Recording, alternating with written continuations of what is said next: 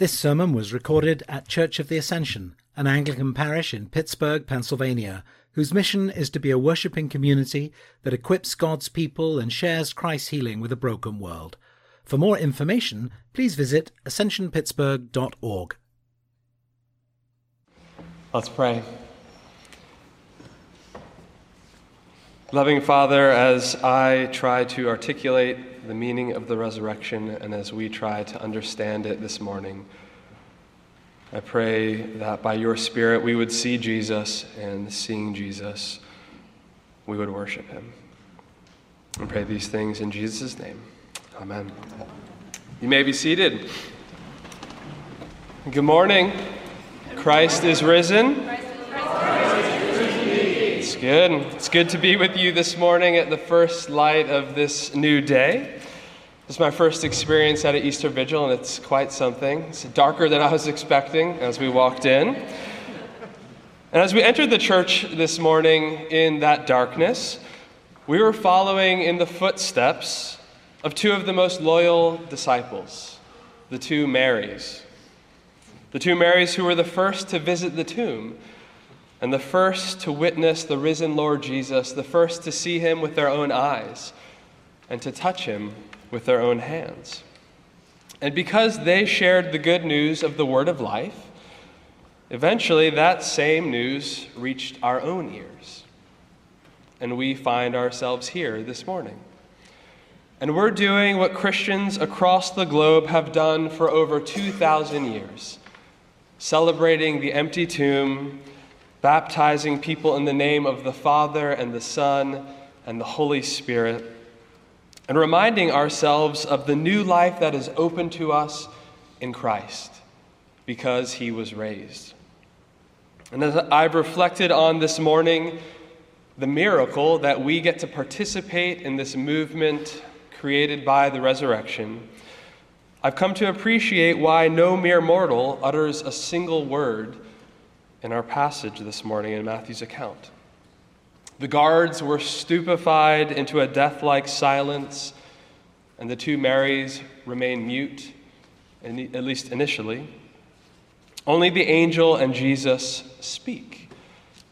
It's hard to find words for this occasion.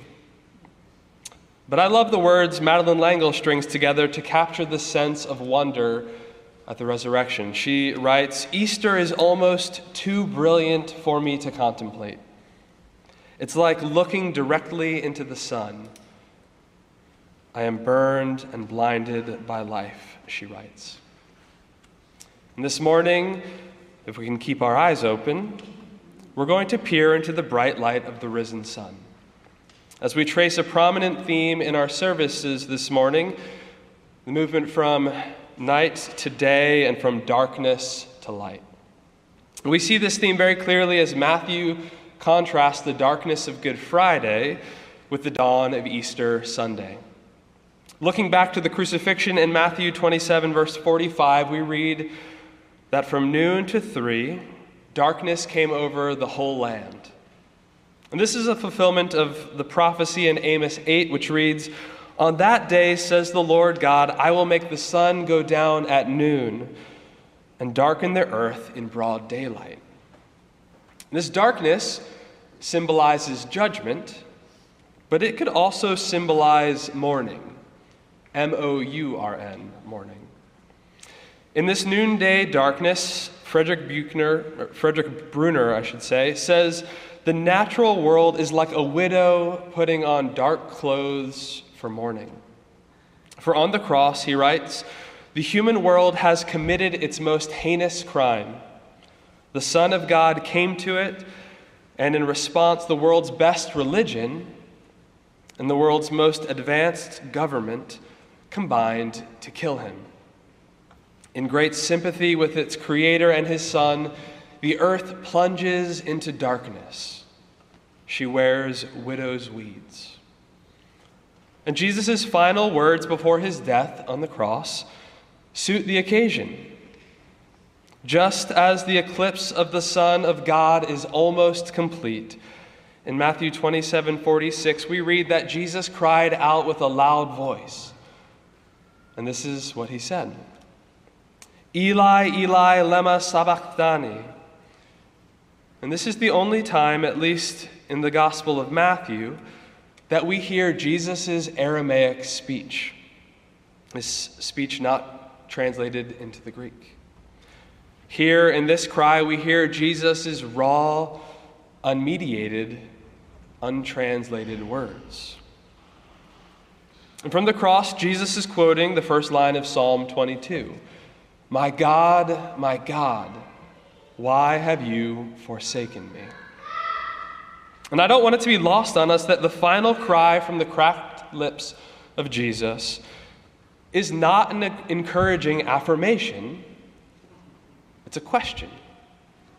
It is, in fact, the question, the quintessential human question, the hardest question to answer.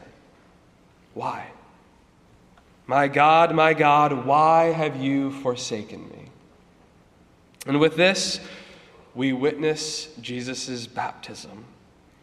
He's fully immersed into our human experience. As the church fathers have said, whatever is not assumed by Jesus is not healed by Jesus, and Jesus assumes it all.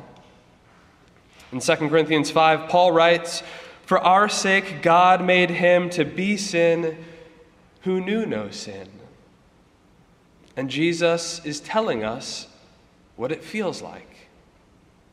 It feels like abandonment. The lights go out.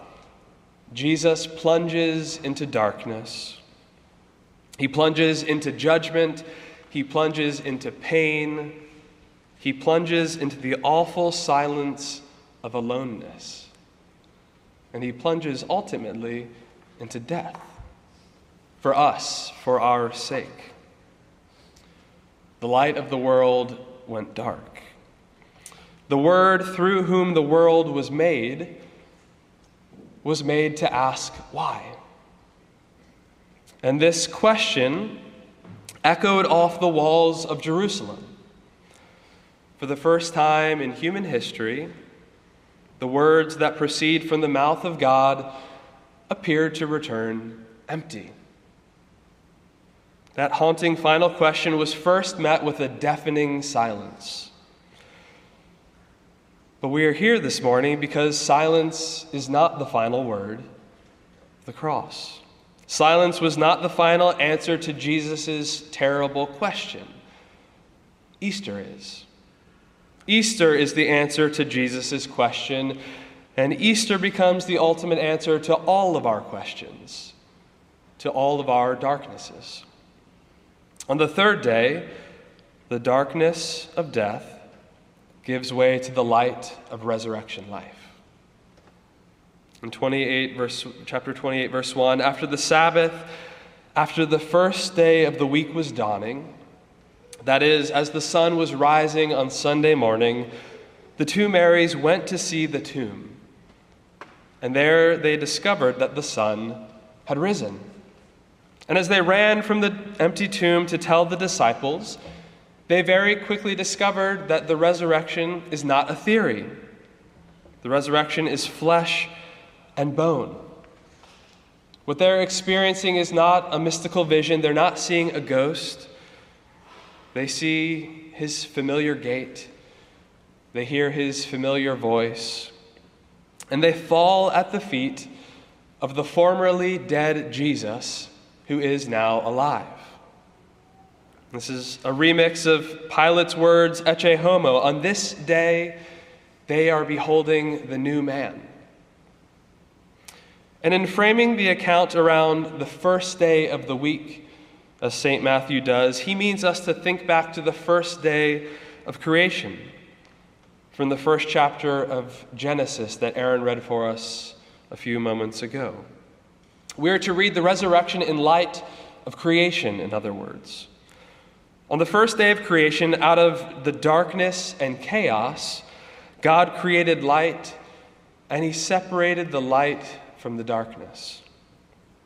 And on the first day of new creation, on this day, out of the darkness and chaos of death, God once again separates light from darkness. The resurrection of Jesus is the dawning of a new first day. What happened in the resurrection is at least as radical and new as what happened in creation.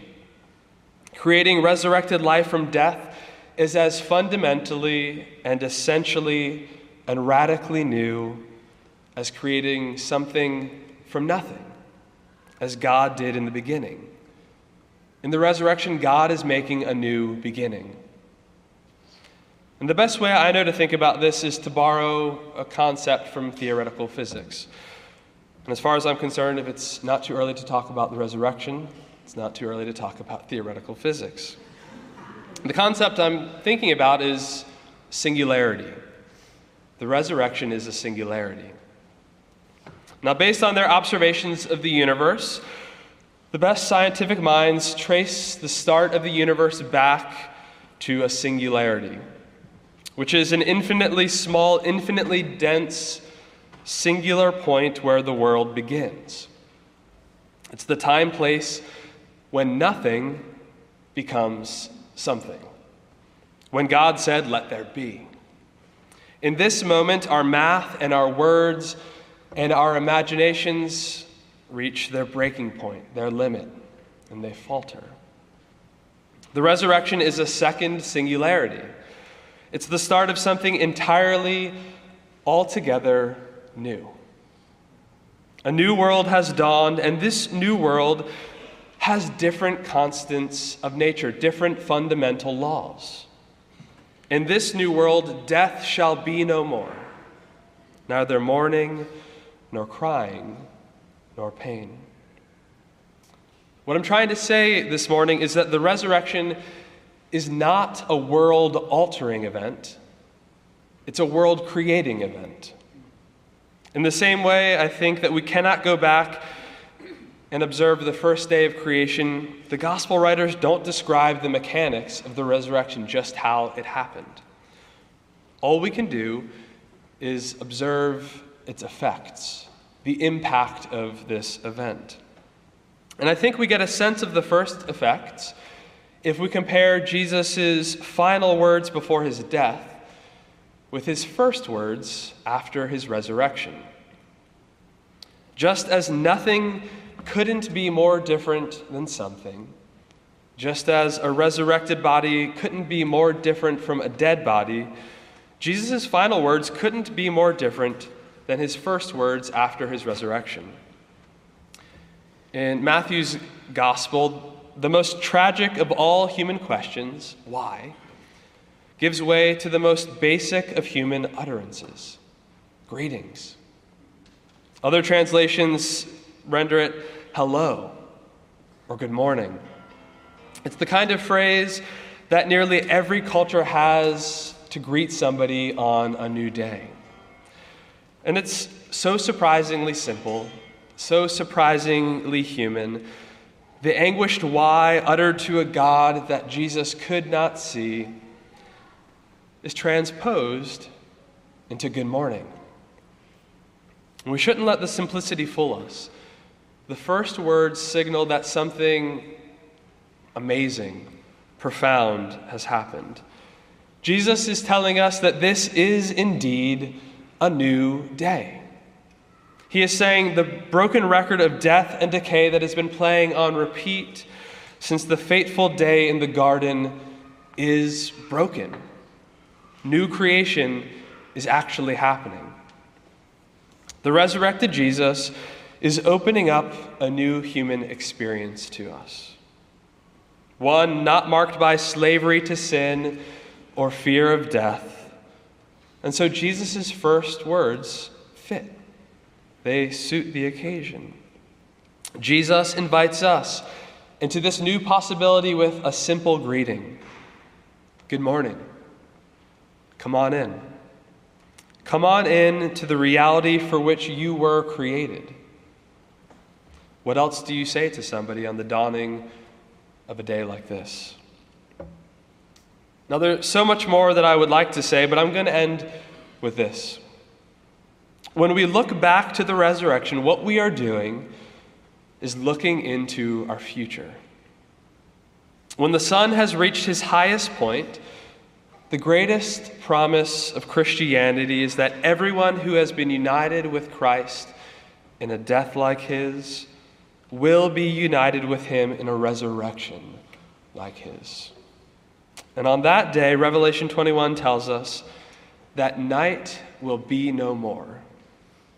We will need no lamp or light from the sun, for the Lord God will be our light. In that day, we, like the two Marys, will see God face to face, and we will fall down and worship him.